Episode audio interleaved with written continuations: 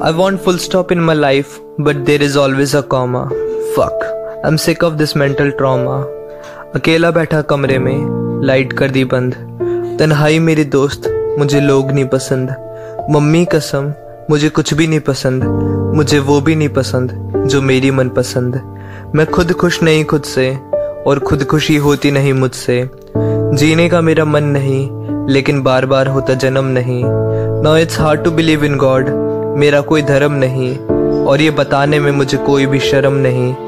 लोगों से क्या, मैं तो खुद से ही परेशान हूँ। खुद को नहीं समझ पा रहा, मैं खुद से ही अनजान हूँ। गिरगिट के रंग की तरह मेरे मूड बदल जाते हैं। ये सब भाव देख माँ बाप मुझे इतना समझ पाते हैं। हाथ अपने काटो या छत से कूद जाऊँ मैं, नोचू बालों को या उनको उलझाऊँ मैं। हर एक बात को याद कर मैं दस बार हूँ सोचता। आ जाए रोना तो फिर मैं आंसू भी नहीं पोंछता। पैनिक अटैक्स, मेरी सांसें रुक जाती हैं। कॉन्फिडेंस की कमी, मेरी नज़रें झुक जाती हैं। डोंट बी सरप्राइज अगर आने वाले दिनों में मैं मर जाऊँगा। I am sick of this shit, मैं सुसाइड कर जाऊँगा। I am sick of this shit, मैं सुसाइड कर जाऊँगा।